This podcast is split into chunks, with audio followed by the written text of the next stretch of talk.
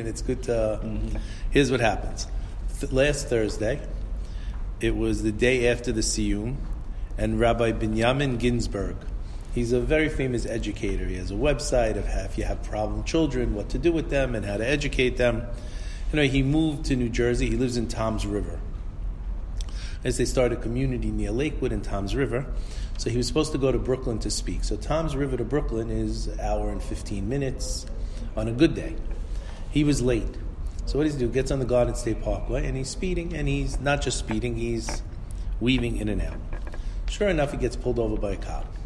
The cop looks at him in the car, license and registration, and then he's looking at him and he says, uh, "Excuse me, sir, uh, did you learn your page today?"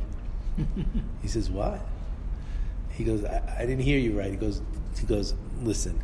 He says, I was at MetLife Stadium yesterday, and I know that you guys celebrate the fact that you learned all those pages. So I have a question for you. Did you learn your page for today? So Rabbi Ginsburg looks at him embarrassed. He says, The truth is, I didn't learn it yet, but I, I, I will. So the officer says, If you promise me that you're going to learn your page today, I'll let you go with a warning, but be careful. Don't do this anymore.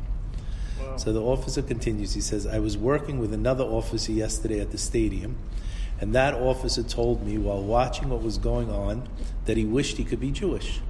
So I said to him, Why? He said to me, Could you imagine all these people here today? They celebrate that they read and understood a page. He says, What a nation, what a people. No one else would do that. The rest of the world makes parties for many reasons, but not because we understood a page. He said, Standing here blows me away by how incredible the concept is. So Rabbi Krohn said, It's not only Kiddush L'Shem Shamayim that, that you learn the daf, but the fact that it was celebrated and the way it was celebrated shows something that you know, a person has to rise. So I was thinking about this idea that this guy did something wrong, and yet because of his learning, he was protected. He was protected. So I remembered learning with my rabbi, More than the learning, he went to the he went to the part of the, the whole gathering. but he didn't get a ticket because he, his Oh. learning protected him from getting a ticket. Oh, he, oh, he never went to the Met. No, he, he no, but I'm saying that that when the cops stopped him, he did go to the Metla. But I'm saying when the cops stopped him, he didn't give him a ticket Right. because of his learning. That's what stopped him from getting a ticket. Right. So I remembered that this parasha really that's the that's one of the ideas that the Arizal brings up in the parasha. So I went back to the notes and I started looking to see, and he brings it up and he relates it to Cain and Hevel, and the mess up with Cain and Hevel, with Reuven and Yosef, and he explains the whole parasha really as the Torah being a uh, umbrella to cover you. So the, the first question is is You're taping now. I'm taping. I st- yeah, I started. The story's on there. So the first question is is this parasha is called Parashat Stuma. Stuma is when there's no break. Normally, you have a minimum of nine letters to separate one parasha from the next parasha. This parasha from the last week's from Vayigash, there's no break. It's only a letter. So when you're looking in the Torah to see where to point, it's very hard to find because it's just sitting in the middle of the line. So the, question is why? If you want a parasha that should have had a parasha stuma, should have been last week, because really, the whole story is is, is Yehuda's already argue, you know they're arguing, and it's Vayigash Elav Yehuda. It should have been just one story continuing. It's really probably the main parasha where it's uh, you know it's like old time uh, movies where they you know stop the action and you got to come back to the next movie to see the continuation. You know, you stop the story right in the middle of Yehuda coming to Yosef. So last week should have been why this week. So Rashi says something very interesting. He says that why is this section completely closed? He says because as soon as our father Jacob passed away, the eyes and heart of Bnei Israel were closed because of the misery of the slavery.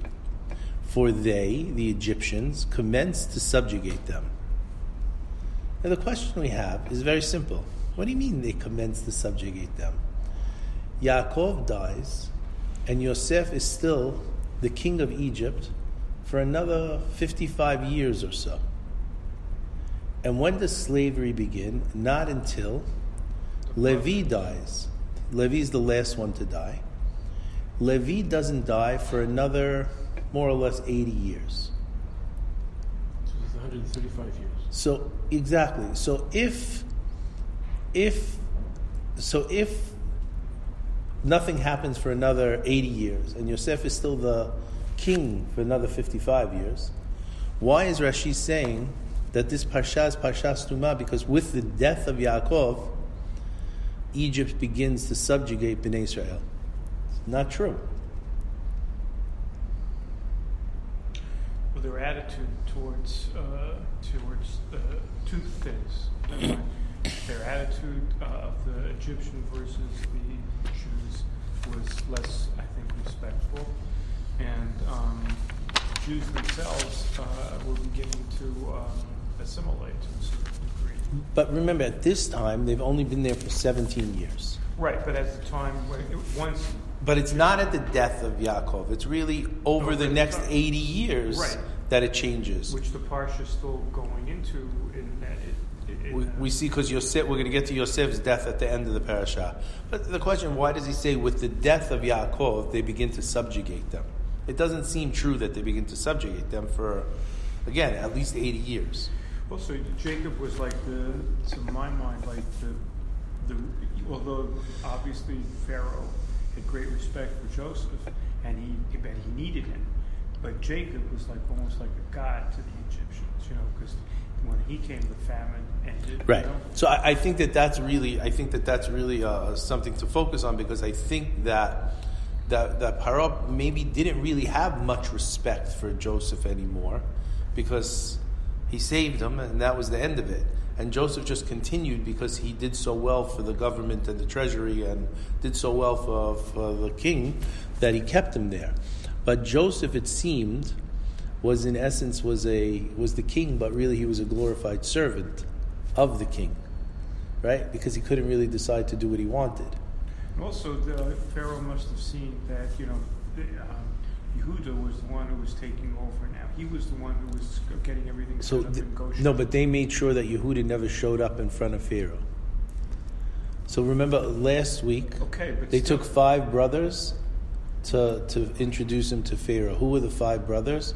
The weakest of the brothers, because oh, he didn't want them to to to pull them in. So, so anyway, that, that's really the question. Is if it's, it's Rashid basically says as soon as Yaakov dies, the slavery begins, and we know it doesn't happen for another eighty years. But- and Yosef is the king for another fifty-five years. Could it be that the kavod to Yosef was intimately linked to kavod to, to Yaakov? In other words, the way the Egyptians perceived, I think the Egyptians revered Yaakov. Yeah, I think is, is they, they would have turned him into a god. That was one of the problems of That's one of not wanting to be buried in Egypt. Yeah, they revered Yaakov, and so when Yaakov died, the the kavod for for Yosef was diminished because the father wasn't there But they, anymore. they didn't like they didn't like the Hebrews per se anyway.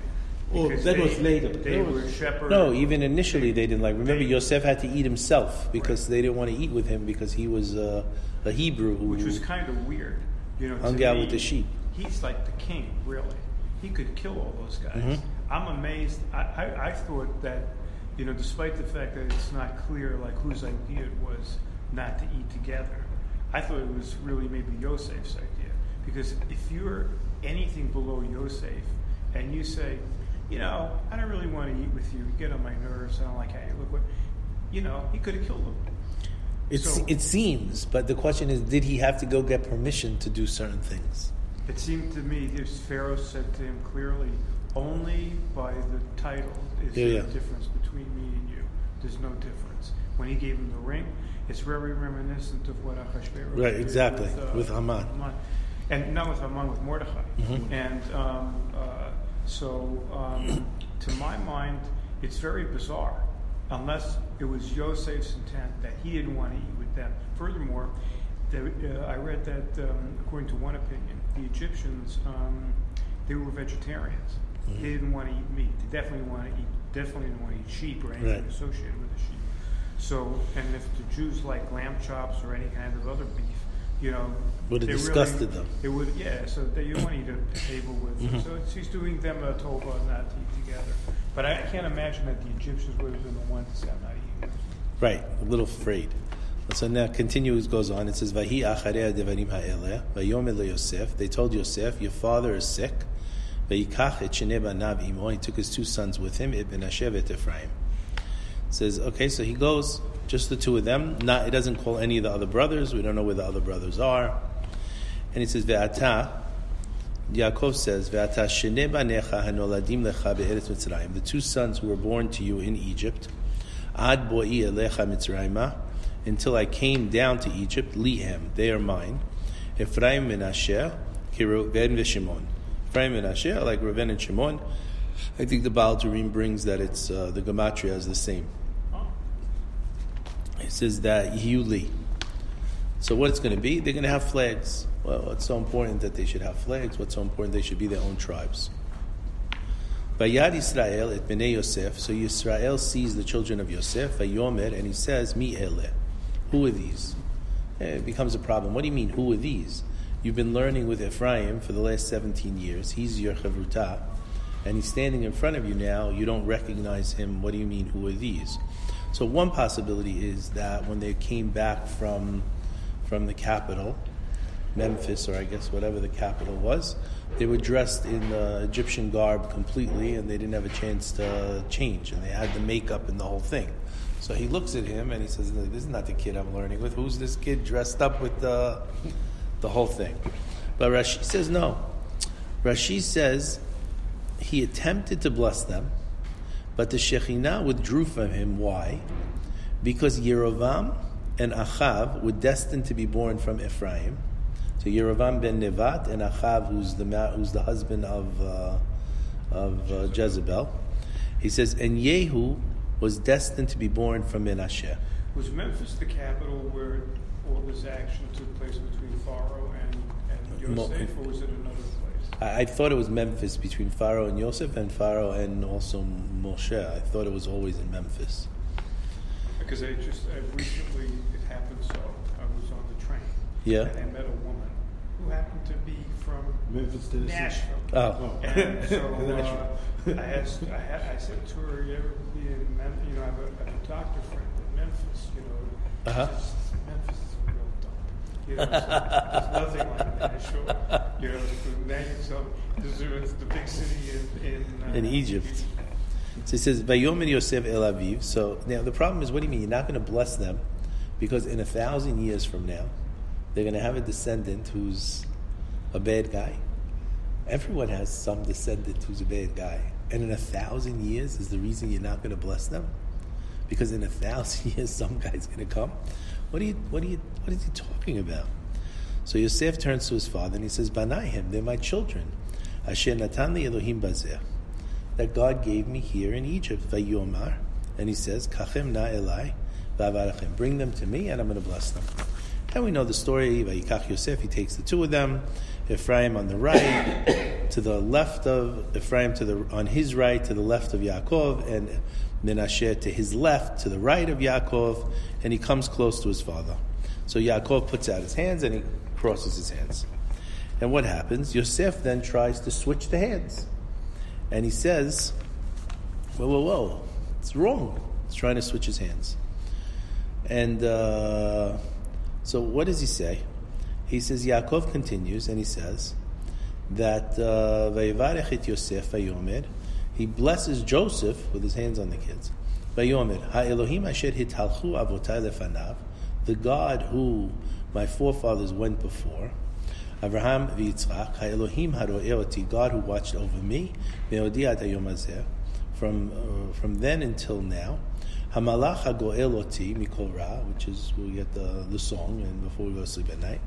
Yevarech et hanearim should bless the boys. Bahem shemi, their my name should be on them.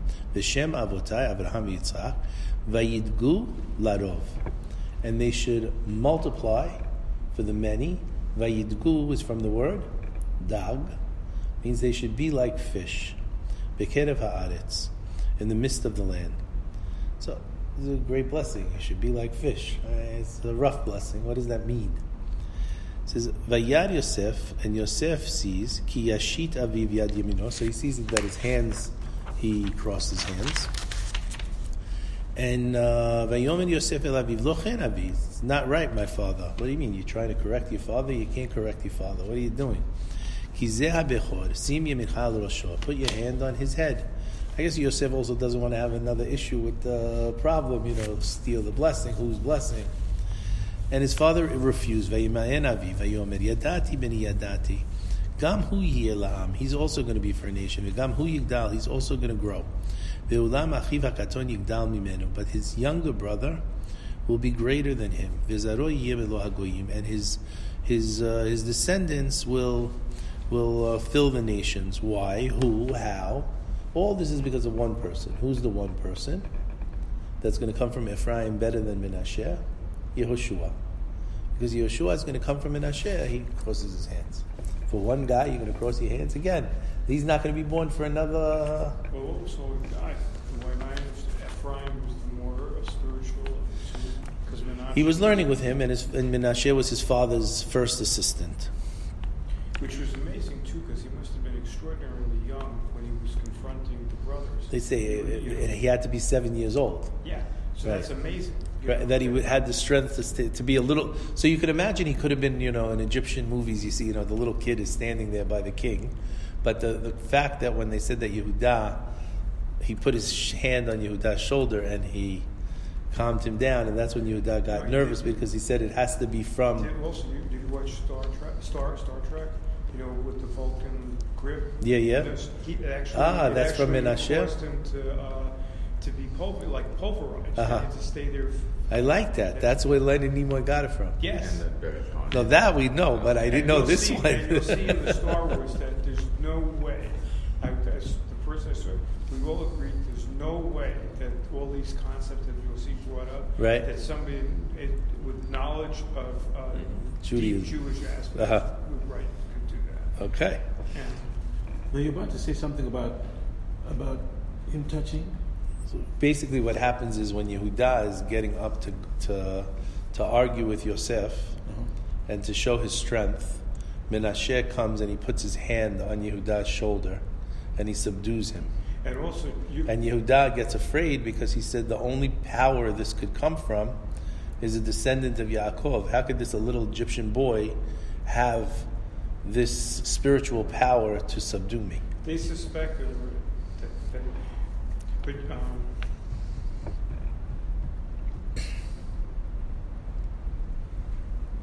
So just going on. So he says now everyone who's What what you said, remember, many weeks ago, we Yeah. were discussing about um, the children, uh, oh, well, not the children, when, uh, how old was Rebecca when she married uh, Mhm. Isaac? You know, there's different opinions. How could she be so young? You know, 12 years old, 11, whatever, Mhm. three years old.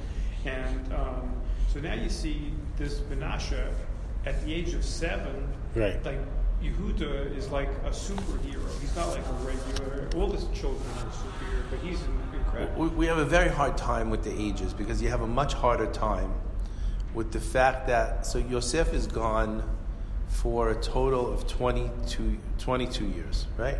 22 years. In that time, we know that Yehuda gets married, has three children. His children get married. How old were they when they got married? Seven? right? I mean, doesn't make any sense, right? They get married, and and they they then die, and then he sleeps with Tamar. So that means his children had to get married when they were seven, eight. Why why so young? Because how could it be? How could so? How could it be that so Yehuda? We don't, we have a total Of we have a- 20 we have a total of twenty two years during which all this had to happen. during all right. Okay. So he goes and he gets married, twenty one years. He has a child, twenty years. Another child, nineteen. Another child, eighteen. That first child then gets married. How many years later? eight years later, nine years later, ten years later. He can't be more than a kid. And then he dies, and then the next one marries, and he dies. And Shelah is too young to marry her. How young is too young? Not too young. He didn't want her to marry. Yeah, yeah, but he's Yeah, the excuse is he's too young, and then have, so it's a, we have a problem with the with a lot of the ages. So then, you know what all this Shimon and Levi, when they went into town, they were 12 and 13. So what this is pushing me to think is that the theory that they matured at a very young age, maybe that's correct. Because when they went down to Egypt, there was the six, 70 souls, you know, 69, Mhm. you know, and so when you count the children of the children of Yehuda, you know, this all comes out. You know that this is this is hard to explain. So um, uh, it, it all goes links back to um, uh, you know how old was Rebecca and all that. And so maybe that is the answer. That and how how old could have been um, uh, what's her name uh, Dina when she got Seven, eight, nine, Right. So, ten. you know, so things were happening. People must have been maturing at a much more rapid rate. I I think also that before the flood, that the the reckoning of time was different. but this is post flood. This is- This is post flood. That's the difficulty. it's post-flood. This is post flood, and it seems ti it seems people matured at a So at a different age because you see Esav goes out and he rapes, he kills, and he everything when he's 13 years old. So let's see, could you do it at 13? I guess, but he had to have a lot of power at a very young age. Yeah. Also, he killed Nimrod. No, Shim, that's what I'm saying. At 13, Shimon and Levi are 12 and 13 when they wipe out a town. And and um, Cain and Heva, when they were born, they were born fully. That right, but that's different. That uh, we can't relate them. But but this is so this would be the step down. Instead Yeah. of being born fully formed in some way, They matured very mature quickly. Very quickly. Makes sense. Okay, so next we go. Yosef. So, so, you, so we, we, the question we have now is Ephraim Menashe. We bless all our children using Ephraim Menashe, but we know nothing about them. Nothing. So if you're going to bless your kid, why wouldn't you just say, I want you to be like Abraham? I know all the stories. I can tell you all the stories. Or be like Yaakov. I can tell you all the stories. Or even Yosef or Yehuda. I can tell you all the stories. Ephraim and Menashe have no, there's no dialogue, there's no nothing, no story. What, what is it about them that makes us want to bless? Bless your kid to be like Moses, to be like Aaron, to be like David, to be like Elijah, to be like anyone. Not them. There's no story about them. So we jump to the next story. So Yaakov calls to his children, and he says, "Gather together, and I'm going to tell you what's going to happen at the end of days." So he tries to reveal, and he can't. What happens is he's blocked. He has a blockage on his nevuah. So now he's going to give his children their final blessings before he dies. So the first one he calls into the room is Reuven. So he says, Reuven, Bechoriata. Reuven, you are my firstborn.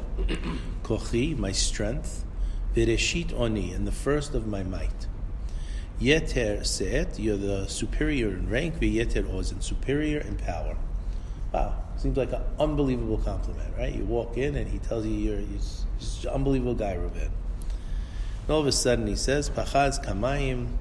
He says that, uh, that, that because you, ki alita avicha, you went on your father's bed, you're worthless, no good, amount to nothing, everything, you're punished, you lose your birthright, nothing is good. So he comes out of the room and he's white as a ghost. I got totally come out. But he didn't. Take your understanding. He didn't really go on his bed. He just brought the bed into. Uh, Well, It's a possibility that he slept on the bed, that he slept on the be bed, the purpose of sleeping. just to show that it was uh, that he was upset that the concubine, the bed was in the room of the concubine and not in his mother's. But So I thought he I- just was bringing the bed. That's one opinion that he took the bed out, he brought it to the room of Leah. One opinion is he slept on the bed, and that he shouldn't have done to show. Did that follow the, the episode with the um, do do do do? do No, this is after this is after Rachel has died. Rachel died. So that was before. So Rachel died. The bed of Yaakov was in Rachel's tent always, and then he went from there to the others. What happened was Rachel died. Yaakov had his bed moved to the tent of Bilhah, or Zilpah, the whatever. He had it moved to, to her tent, and then he got upset. Why would you move the tent, the bed to the tent of the, the servant girl and not to my mother's tent? But, but also, you know, during those days, uh, was the practice, at least amongst Goyim, for the firstborn Yeah. to take over the concubines of the father once the pa- father passed on. Right. In fact, in fact That was the whole idea of Absalom, that. That was what Absalom- Avshalom did. He went and slept with all the concubines of David HaMelech. Yeah, Absalom did the same thing. He went on the roof, and he did it on the roof in public in order for it to be uh, a known thing. Right. Well, So- didn't- didn't- Shimon and Levi, they're up next. Free to that. They, they don't want to go in together. They don't want to go in alone because they're scared what's going to happen to them. They go in together. And what does he do? He blasts them. He says, uh, Shimon ve'Levi, Achim kelech Hamas, you're, you're terrible guys, what you did. Uh, does he know about Yosef? Maybe he knew about Yosef. He says, let not my honor be associated with you. I don't want to be associated with Zimri. I don't want to be associated with Korah. Your anger should be cursed and uh, you have to be separated. So he says, well, what's the purpose? It's the last few minutes of his life. He didn't yell. What, what is he yelling at them about? That they went in and they killed the city of Shechem. When did they do that? 50 years prior. When did Reuven move the bed? 50 years prior. 50 years later, you're going to yell at your kids for doing something before you're dead? Give them some uh, advice, give them some chizuk, give them some something that they could take with them moving forward. Don't just blast them, tell them they're a worthless guy. For 50 years, he didn't say anything. Now you're going to say something? And why didn't he say something for 50 years? So he said because he was worried they'll go home to Uncle Esav. They're going to leave him and go to Esav. Well, we're going to see that here, even he brings it again. So that after he goes through all of the tribes and all the predictions and everything, we see it says that he's ready to die. And what happens is he tells them, "Please bury me in the cave of uh, Machpelah that my father bought." And he goes through the whole uh, the whole story of how he bought it. So the, the question is, what, what's really going on in this parasha? So the Arizal says, the Torah tells us in Sefer Devarim that Moshe learned from Yaakov to give his last uh, speech before he dies. Tell what he really thinks. He learned it from Yaakov, and that's when Moshe gives his last testimony in the end of Devarim. But why did Yaakov wait his whole life? According to the Gemara, Yaakov is worried that Reuven's going to pack up and move out. And where's he going to move? We said to Uncle Esav. So all of his life he keeps quiet. Now, on the day he dies, he tells them. We all know that Yaakov Avinu looked like Adam Harishon. When he went up in the dream, the angels were looking and saying, "Whoa, that's the face of Adam, and the face on the chariot." It says Adam had two children, Cain and Hevel. Cain kills Hevel. Hashem wants Cain to have a tikkun, right, to repair the mistake that Cain did, and this is what it brings in the, the Zohar. Cain, we know, is born after the Nachash touches Chava. So Cain has some aspect of being born from The Nachash. the Nachash. Some aspect of the Zehumah of the Nachash is within Cain. The Zohar says that Cain looked like an angel. He was beautiful like an angel. An angel that was the Nachash, but he had this beauty of an angel. Hevel is named Hevel. Why? Because compared to Cain, Havel Havalim, he's breath, nothing, worthless. Hevel is much less than Cain. He doesn't have this angelic spiritual, angelic presence. Good. But you know, I, I like Hevel means like totally humble, like he thinks he's a nothing. Right. Which is really That's why Moshe is. Gilgul of Hevel. Now Cain dies. The energy of Cain splits. He brings in in the Sha'ar HaGilgulim that the energy splits. The neg- the negative side of Cain comes back in Esav, and the he says and Esav should have been the tikkun. There should have been four avot and Esav should have been. So maybe one of the reasons Yitzchak wants to bless Esav and is focused so much on Esav because if Esav could make be make the tikkun for Cain, then history is complete because you don't have to do any more. Now, what happens? Yaakov, he so Yaakov now deals with the whole thing with Esav, and a part of of of Yaakov's firstborn from Leah, because Leah was the match of Esav. So Reuven carries the positive side of the neshama of Cain in Reuven. It's his job to be metaken, to fix Cain. How, how does he do it? He has to overcome his desire to move the bed from the tent uh, from the from the tent of Bilhah. But what happens is he fails, and when he fails, he loses his bechor. He loses his firstborn. And we see in Divrei Yamim, it talks about him. So, so he lost this part of Cain, this good part of Cain. It leaves Reuven when he fails. You have a chance sometimes in life at a minute to do a job, and if you lose, you lose. And it goes into Yosef. This good part. So we have the good part, the bad part which should have been metaken through Esav, the good part through Reuven, and then goes into Yosef, who could be metaken. Says the Arizal, you're constantly trying to figure out what is happening with the souls of people who disappear from the universe. The neshama of Cain needs to be fixed. All souls need to be fixed until the, the major souls are fixed. Mashiach can't come. So you need to fix the Cain's of the sins of Cain and Hevel. Until we fix them, Mashiach can't come. It says Vayechi Yaakov. The Arizal says Yaakov calls Reuven. He says to Reuven, "You had the opportunity." You are the firstborn. You're the strength. You're everything. You had the opportunity as the firstborn to fix the firstborn, to fix Cain. He said, What happened? You failed.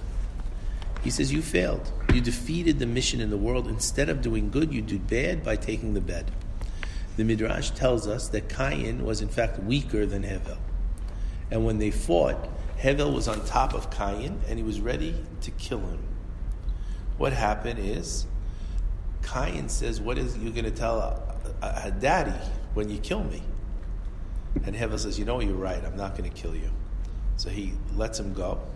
And as he lets him go, Cain kills Hevel. He, he, he hits him, I guess he, he kills him, and that's it. I think, you know, I think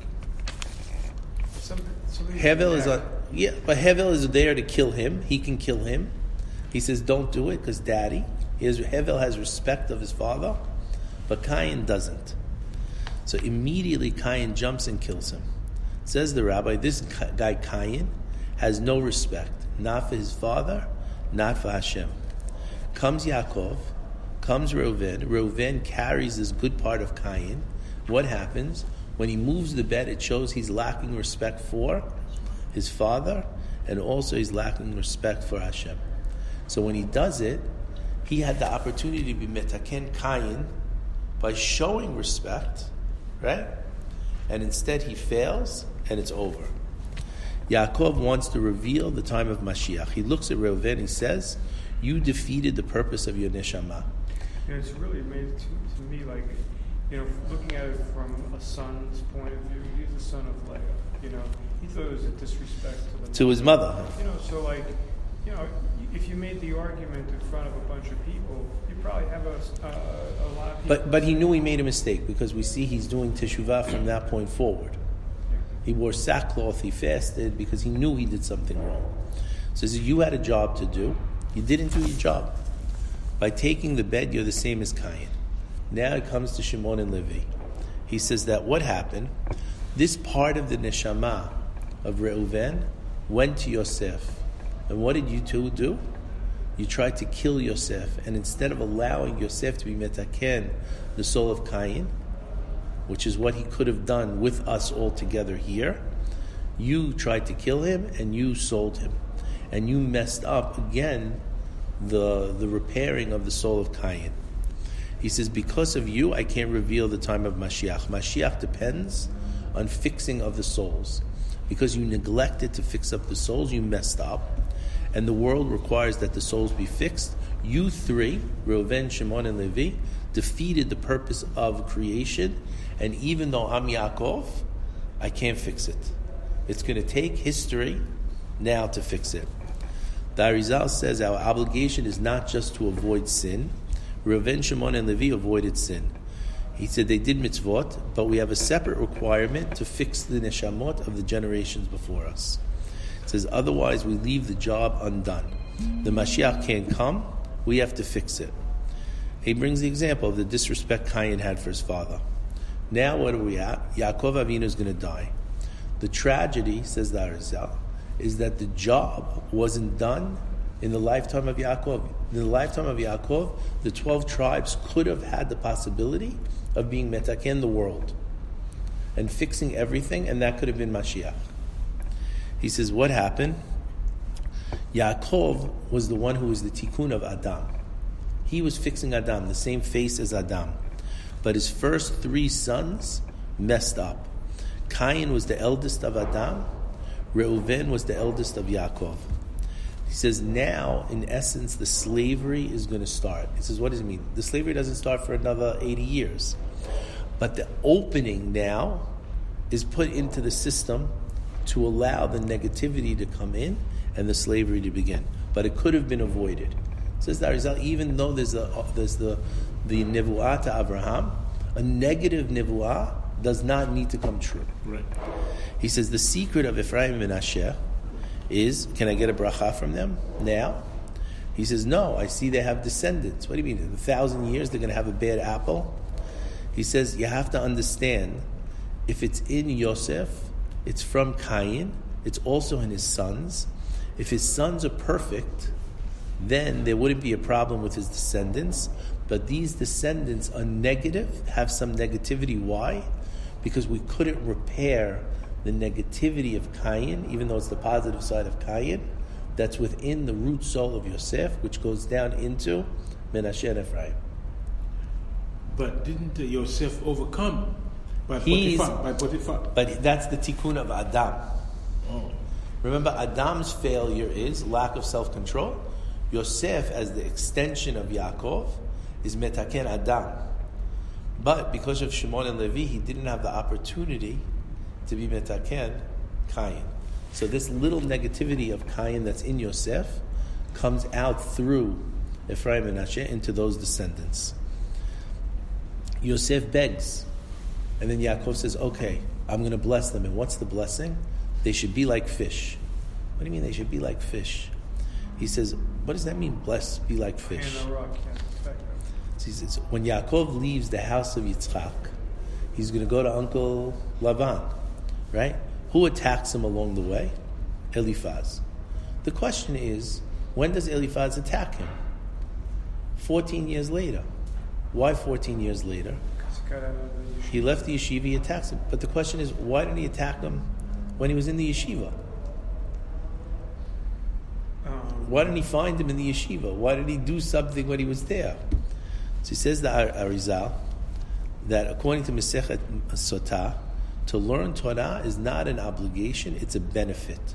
He says the Torah is a shield, and the Torah has the power to completely protect us from ayin hara, and that's how we understand Fish. the water and the fish. When Moshe got the Torah, Satan tries to find him. He asks Hashem, "Where's Moshe?" He says he's downstairs with the Torah. Says Satan, I can't find him. He says because the Torah is the protection, and Satan can't find you when you have the Torah. We see when David HaMelech was learning, the the Malach couldn't get him. Only for our protection is the Torah. It hides us from Satan. Yaakov leaves his house. He runs to the yeshiva. Eliphaz can't find him for 14 years. He didn't go to Brazil. He didn't go to the Cayman Islands. He didn't go. He's sitting in yeshiva, five minutes away from Eliphaz. He says he comes out of the yeshiva. He's on his way to Uncle Lavan. Who's the first one who comes? Eliphaz. He says, Uncle, where you been? I couldn't find you for 14 years. You, you, you think that, uh, according to Ari, he was really looking for 14? Yeah. He says that the, the, the learning protected him and, and shielded him undercover. He's saying basically that the protection of a, of a person is the shield of Torah. The magen is the shield of Torah. He says that a person should be like Mena- uh, Ephraim Menashe. When Hashem created the world, the world was covered with water. Under the water, you cannot be found. In the waters of the mikveh, you cannot be found. Satan can't find you. Same under the waters of Torah, Satan can't find you. Why Ephraim? Because who was the one who learned with Yaakov for the last 17 years of his life? Ephraim. So Ephraim is the one who's protected by the umbrella or the ohel, the tent, which is like an umbrella of Yaakov's Torah. Who's his descendant? The reason why he gets blessed first? Yehoshua. What does it say about Yehoshua? Lo yamush sefer haTorah mipicha. This Torah should never depart from your mouth. The Hagita bo yomam balayla. You should speak it day and night. Leman tishmor la'asot kechol hakatuv bo.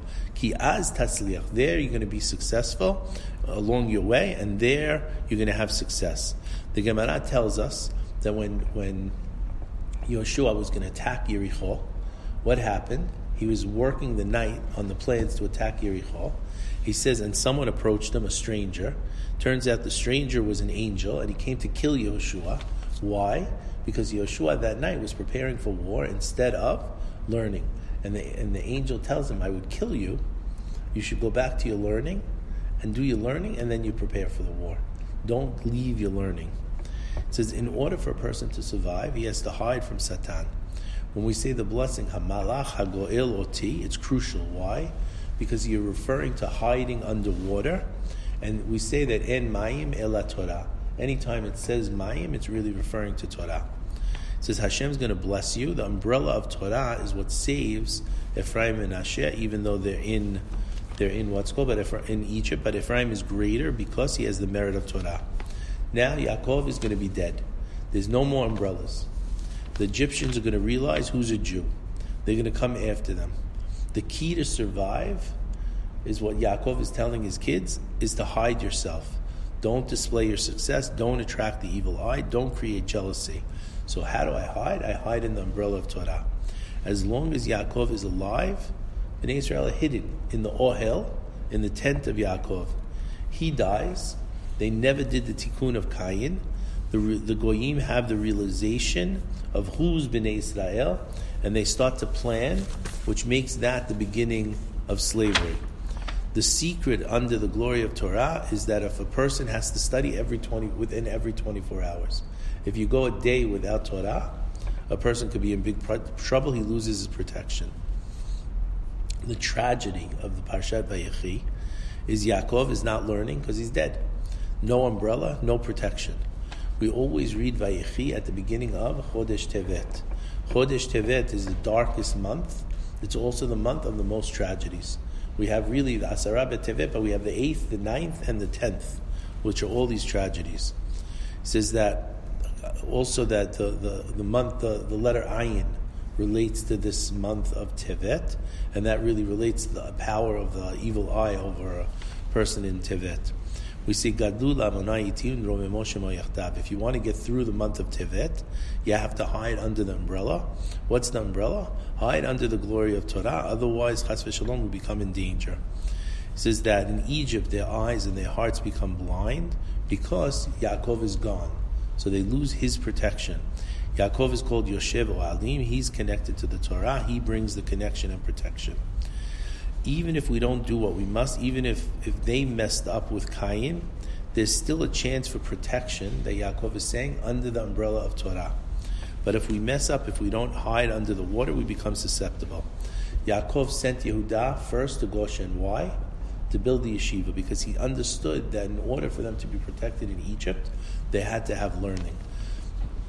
Yehuda opens the yeshiva. Yaakov is alive and he learns 17 years with Ephraim.